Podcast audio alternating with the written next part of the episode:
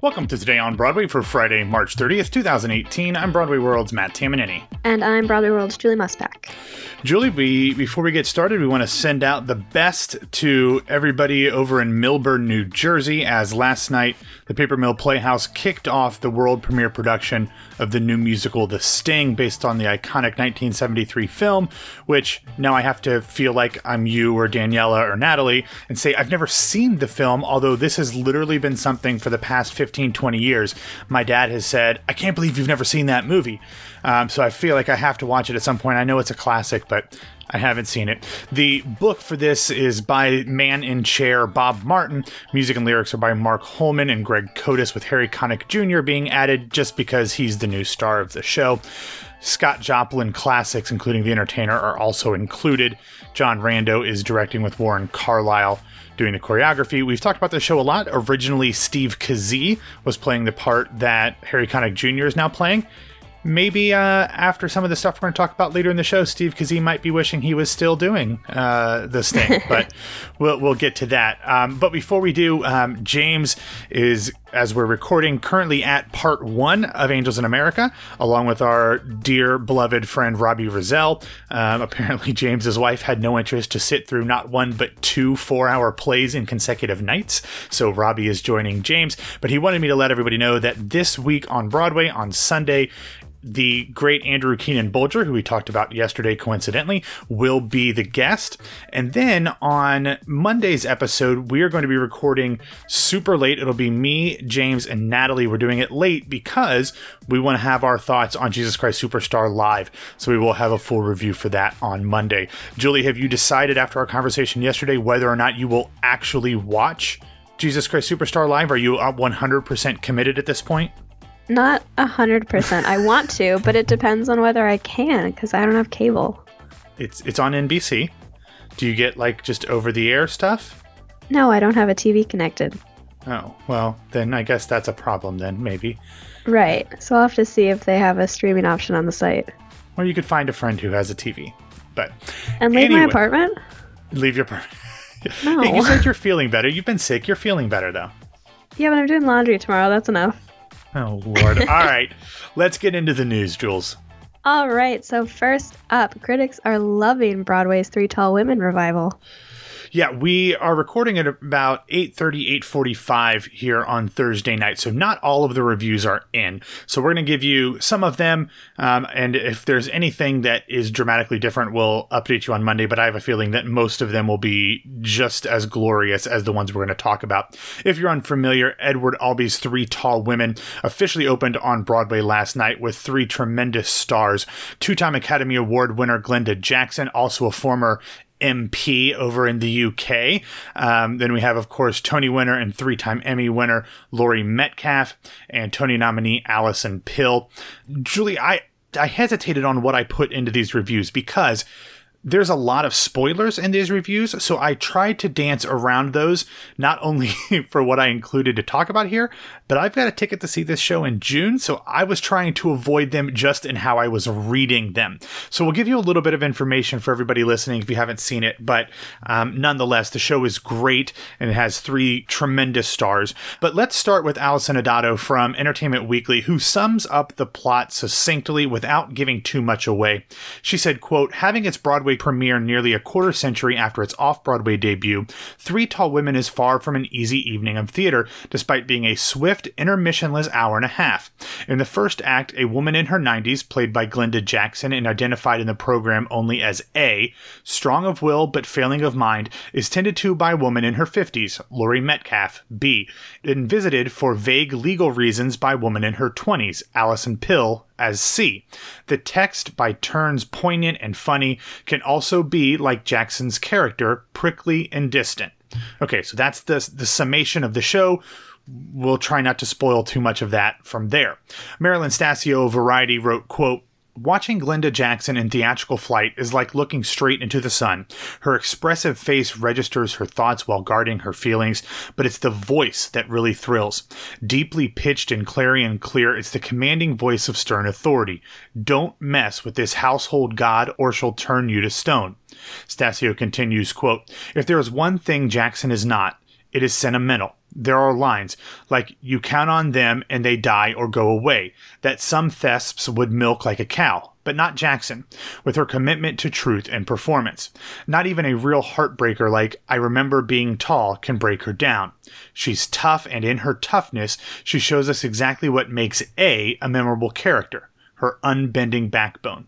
The irony is, Albee supposedly wrote this play to even things up with his difficult mother.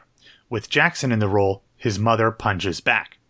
Adam Feldman from Time Out New York gave the, the show five out of five stars, and similarly, Matt Windman from AM New York gave it four and a half out of five. And he wrote, quote, Who exactly are the three tall women, played by Glenda Jackson, Laurie Metcalf, and Alison Pill? Are they real people or just voices in someone's head? It depends. The play, which was inspired by Albee's difficult relationship with his own parents, is a brutal, compelling, and comic assessment of aging, physical incapacitation, memory loss, and death. It, it has renewed relevance today given the increased focus on elder care. Jackson, Metcalf, and Pill all give superb performances. Now, like I said, Julie, I have, before I left New York earlier this week, I had to go and get a ticket um, just to make sure because it was selling so well and I knew the reviews are going to be great.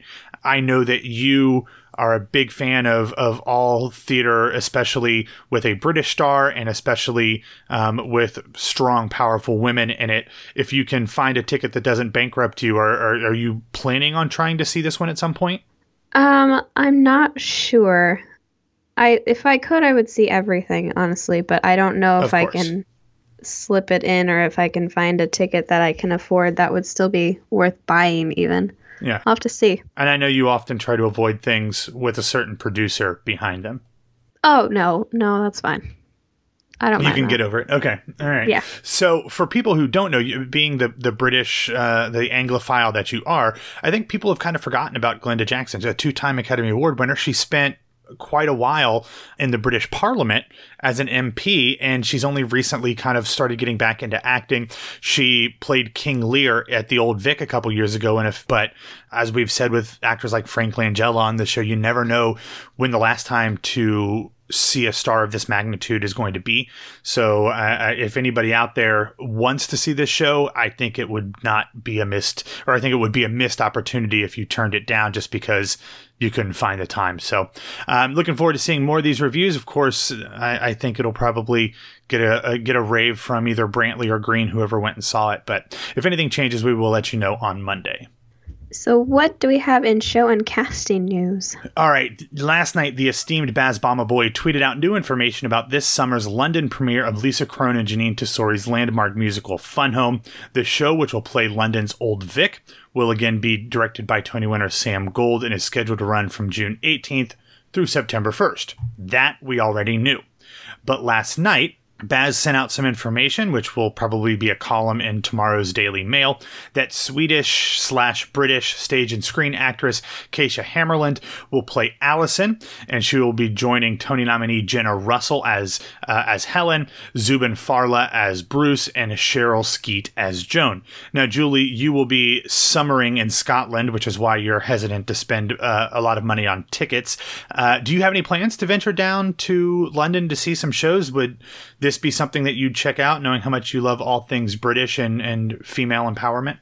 I'm for sure going to London to see some shows. I already have at least one ticket booked. This one I don't know about.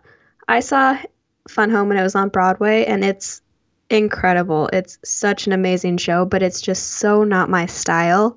I don't like that hmm. really forcefully uncomfortable feeling that you get from it. I really admire it, but it's not something that I like to see, so I don't know if I would go see it. Okay. That's fair. Yeah, yeah. I I often talk about how I don't like the things that make you uncomfortable and and awkward. I don't like that stuff. Which I've never seen. I haven't seen Fun Home. I'm I've got tickets to see a regional production here in Florida this summer. So now I now I'm a little nervous based off that review, Julie. no, it's a fantastic show. You will absolutely appreciate it for what it is at the very least. Yeah, okay. All right. I hope you're right. But um, staying out of town with the show and casting news, but going from London to St. Louis, earlier this week it was announced that Grammy winning stage and screen star Nathan Lee Graham would be playing the title character in the Muny's first staging of the musical The Wiz in over 36 years. Graham is perhaps most known for his screen roles in Zoolander and Sweet Home Alabama, and currently on Fox's sitcom LA to Vegas, but he was also seen on Broadway in The Wild Party, the I said The Wild Wild Party, so it's the Michael John LaChiusa version, as well as Priscilla, Queen of the Desert, and a number of off Broadway shows as well. A St. Louis native, he will be joined by Jared Grimes as the Scarecrow, Michael Kilgore as the Lion, and James T. Lane as the Tin Man. The show will be directed by Denis Jones and choreographed by Camille A. Brown, who is currently represented on Broadway in Once on This Island. The show will play St. Louis's massive outdoor theater from June 19th through the 25th. And interestingly enough, uh, a year or two ago, whenever Zoolander 2 came out, I interviewed uh, Nathan Lee Graham, and he was wonderful and delightful and had a lot of stories. So if you're interested, let me know and I can send you over that article link. Okay, so moving on, critics did not Ooh. love Pretty Woman's Chicago premiere. Yeah, take whatever the tone was for Three Tall Women and think about the opposite for the most part. There were some uh, dissenters in there, as there always are with Chicago. But as we talked about yesterday, the pre Broadway tryout production of the Pretty Woman musical began, officially opened at Chicago's Oriental Theater last night. The show is scheduled to run there and then almost immediately come to Broadway. The the marquee's already up uh, at the uh, at the theater at the Nederlander. I think it's at the Nederlander. Yeah. Um, at the Nederlander on Broadway is supposed to start performances in August, I believe, but. Man, it seems like they might have some work to do based off some of these reviews. Now, I'm going to start with Kris Vire of Time Out Chicago, who gave the show just one out of five stars. And Julie and dear listeners, I'm going to apologize, but I there it is so funny, his review. I'm going to read a lot of it. So I apologize for that. Um, first, speaking of the songwriting team of the legendary rocker Bryan Adams and his longtime songri- songwriting partner Jim Vallance, he said, quote, the pair have delivered exactly what they were presumably asked for. A collection of songs largely stripped of character, coherence, or specificity, tagged with bland, blandly meaningless titles like Something About Her and You and I, and filled with platitudinous lyrics so artless and generic you wonder how the performers can memorize them. He also writes of the book, which was written by original screenwriter J.F. Lawton and the late uh, film director uh, Garry Marshall. He said, quote, even if you leave aside for a moment the highly questionable decision to revisit this particular entry in the annals of patriarchy, in 2018, with an all male creative team and without altering the arc to give its female lead more agency, there's more to adapting a movie to the stage than simply restaging its scenes. As it stands now, Pretty Woman the Musical is less an act of translation than transcription. He finally ends his review with this doozy. Quote, director Jerry Marshall seems, quite frankly, stymied by its smallness, a feeling which extends to David Rockwell's sketchy scenic design and Gregg Barnes's mimeographed costumes. There are no opportunities for, for big production numbers. Even most of Vivian and Edward's songs, despite appealing work by Barks and, and Kazee, Samantha Barks and Steve Kazee, are less suited to advancing the story or character development than they would be to layering over end credits. Okay, earmuffs for any young people out there for his final line. As Cinda fucking Rella stories go, this one's not quite ready for the ball. Wow. Uh, despite that guy's American kitchen and bar level review, some critics did find some positive things to say, and most of them centered around Samantha Barks as Vivian, the Julie, uh, the Julia Roberts role. Uh, Miriam Di Nunzio from Chicago Sun Times said, "quote There is so much to like here, starting with Samantha Barks and her portrayal of Vivian. Barks's megawatt smile lights up the stage. Her powerhouse voice packs an emotional punch to every note she sings." Miriam adds uh, about Steve Kazee that he's still finding his way with Edward, perhaps because on stage he is, quote, too dysfunctional to rescue the enchanting Vivian. Steven Oxman of Variety said, The lack of creativity surrounding her makes Barks' performance more noteworthy. As long as she's on stage, the show fundamentally flows. Now, of course, as has become standard operating procedure for Broadway bound productions starting off in the Windy City, Chris Jones of the Chicago Tribune loved it. He wrote, quote, in its best moments, and there is a lot of good stuff here, not the least of which is a fresh, genie like narrator, very amusingly played by Eric Anderson. Pretty Woman evokes the true thrill of coming from nothing and suddenly landing in, well, Beverly Hills. Adams and Vallance have written several populist songs on that My Fair Lady theme. He continues, Barks can really pull off that class differential without patronizing stereotype, and so can the great Orfeh. Barks really earns her paycheck on I Can't Go Back, another hot number on a list of 18 pretty creditable originals, quite varied in style, and nary a one from the massive Adams backlist. Now, Julie, I've seen a lot of musicals in my time, and I've reviewed quite a few musicals as well. But I've never left a show and and really praised its score with words like populist and pretty creditable. So even though Jones seems to write fairly unintelligible raves about every show that starts in Chicago, this one still feels like he's trying to subtly say the score sucks. I think it's all hysterical, to be quite honest. I know you're not a big fan of like this and My Fair Lady and Carousel being on Broadway around the same time, but just in general, you think it's funny that the show is not getting good reviews? I do. I yeah, I think it's funny that something that I thought wasn't going to work is in fact not working. And you know, I think there's a good point. I um I, I forget who which one it was, maybe the timeout one, talks about the fact that this doesn't really seem to fit Jerry Mitchell's style of these big show stopping numbers. When you think of Jerry Mitchell, that's what you think. And it seems like this is such a small story. It's about two people. There's no factory with a bunch of people wearing, you know, kinky boots to, to do that. It's not a big show about um, a big sororities or or hairspray. You know, it doesn't seem like there's those opportunities, and it looks like they haven't manufactured them based off the movie to kind of make it fit what the director does well. So I'm a little surprised by that, and especially with such a quick turnaround. The show only runs through, um, I believe, the end of April, and then it will take the summer off, and then we'll start performances on Broadway in the in the late summer, uh, early fall, depending on how you define it. And I I just have to wonder if, like you said, you didn't think it would work. The critics don't think it's going to work. So do they try to make it work, or do they just leave well enough alone because they don't have much time to fix it? I would be a little disappointed if they didn't try to fix as much as they could. I think there is that aspect of finding your comfort level in it and that's what an out of town tryout is for is for figuring out certainly. you know finally seeing on stage in front of an audience what's going to work and what isn't. So i mean if they have that time off that's what that's for. So i really hope that they take advantage of that. I don't know if they can you know fix everything enough for people to enjoy it but we'll have to see. Yeah and i, I apologize. I don't have the dates right in front of me. Um, but they really only have like three months between when it closes in Chicago and when it starts performances on Broadway, which means they'll probably have a month of rehearsal before that. So they have two, two and a half months. I mean, you know, maybe up to three if I'm getting the dates uh, a little wrong.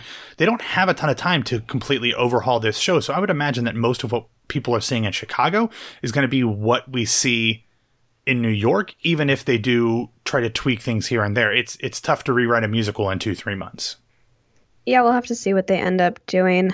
I mean, I hate to see something fail, but I also think that something like this failing is the only thing that's going to send the message that we don't need these kinds of shows on Broadway right now. Yeah, yesterday you were very clear that you didn't like the whole movie to musical thing, but then especially I think you're also, as we're going to talk about here in a second, kind of over the misogynistic shows being turned into lighthearted fare as well. I definitely am, yeah. Yeah. All right, well let's move on to that next story then.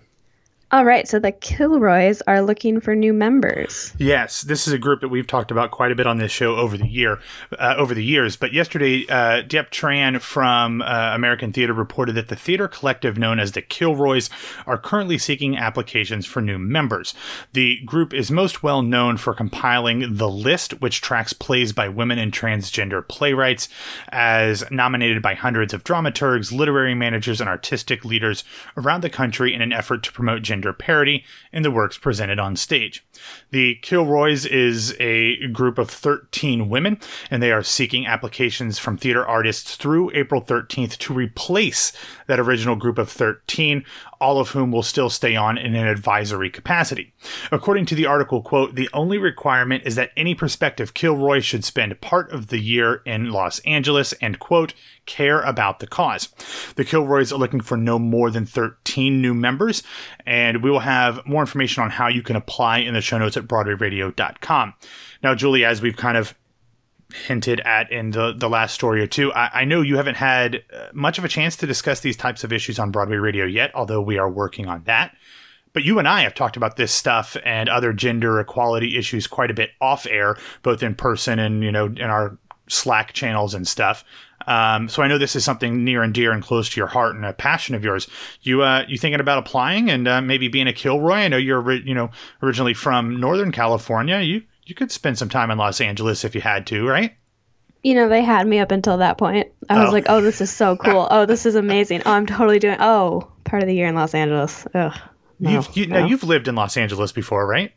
No, I haven't. I've No, only okay. A few days here and there, and all of them in the car because that's what you do in LA. Is you live in your car, I mean, not not like You live in your car. Yeah, but you pretty much do. You have an apartment that you you know you keep your car at when you're sleeping or something. but that's Well, about it. either way, we've talked about the list uh, a lot and it uh, all the great that it does. But as Tran said in the article, it, even if it's done a lot of good over the years to help increase the amplification of these female and trans playwrights, it is still such a disparity between the shows that are getting produced across the country at major regional theaters that are written by men and not written by men. So this is a there's a long way to go for the Kilroys to uh, secure their cause, so to speak. So if you are somebody who is a theater artist who does either live in Los Angeles or doesn't hate it nearly as much as Julie does, maybe you'll want to apply, and we'll have the link in the show notes. Yeah, or let's start it in New York. Let's make yeah. a little offshoot. I could head that up. There you go. Let's do it. Okay, so next up, MCC releases edited video of Sarah Bareilles singing "Make Them Hear You" at Miscast 2018. this one this one disappoints me and and maybe i'm maybe i'm not being sensitive enough to everything that goes into this but um, i know julie earlier this week you talked about some of the videos that have been released coming from mcc's miscast gala and um, I, I was there. Alan, our coworker, Alan and I were there on Monday night, and we saw the whole thing. And the evening ended with Sarah Bareilles singing the great anthem from Ragtime, Coalhouse Walker Jr.'s anthem, "Make Them Hear You." Now, I don't think we've discussed this on air, but I know I talked about it a little bit on Twitter. About halfway through, Sarah went up on her lyrics. She actually said beforehand, like, I'm really uh, you know, I, I'm a little mad that no one else brought their lyrics because I've got my lyrics here. And then halfway through, she went up on her lyrics. She forgot her lyrics. She stopped the whole song, had the music director restart. She got back up to the part, forgot the lyrics again. And then she was so mortified and, and heartbroken um, about it. It really showed how much not only the the night and the evening, but the message of the song um, as it was written, the message of the song in today's world really meant to her, and it was unbelievably endearing, and it showed just how much she cared and how important the performance was to her, how important the song was to her. But when they released the video of it last night, as they're releasing all these videos, it was edited together as if there were no mistakes that happened. And I totally get it. Sarah Bareilles is a huge star and she's, you know, in the throes of rehearsing for Jesus Christ Superstar Live. And I get it. And she was probably, I mean, she was, she, she was super embarrassed. She said she wanted to just crawl up and disappear. I get it. But I really felt like seeing that passion and that vulnerability and that humanity could have been really it could, have been a good message for people out there to see this huge gigantic star fall flat on her face recognize that she fell flat on her face and not try to ignore it own it and then go on and deliver a fantastic performance. So it's a great production. She sounds fantastic. I, it was great. I just was disappointed that they took kind of the element of the live performance out of it and massaged it all together to make it look like it was one seamless performance. But maybe that's just me. Maybe I'm not being sensitive to how embarrassing that would be, but I was I was just disappointed that MCC went that route. Yeah, I don't know that that's a hard one because I'm sure she would feel so much better knowing that it was cut together in that way and that the majority of the people are going to see it as though it went off without a hitch. Sure. I mean, because that's the scariest thing that's got to happen to you as a performer is, you know, you make a mistake. It's the one thing you're not supposed to do. So. Mm.